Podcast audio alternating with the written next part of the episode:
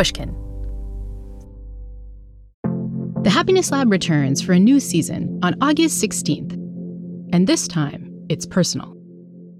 I'll be tackling subjects that are particularly close to my heart and meeting people who've had a huge impact on my life. Listen, I love the 80s as much as the next guy. I used more hair mousse than any human being should ever use.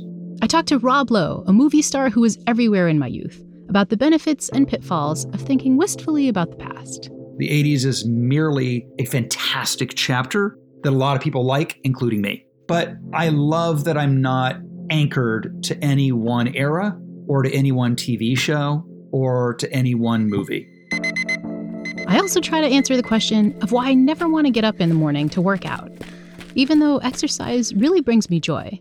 I also go back to my research roots, my expertise in canine cognition, to explore why dogs make us happy.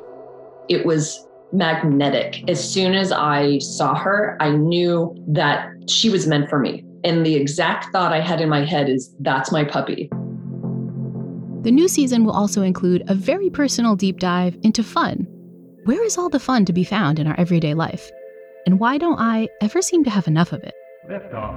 But the most personal revelation in the upcoming season of the Happiness Lab is that I reveal a major crush that I have on a spaceman superhero who unwittingly created an important well being ritual when he took a leak on the way to his rocket ship.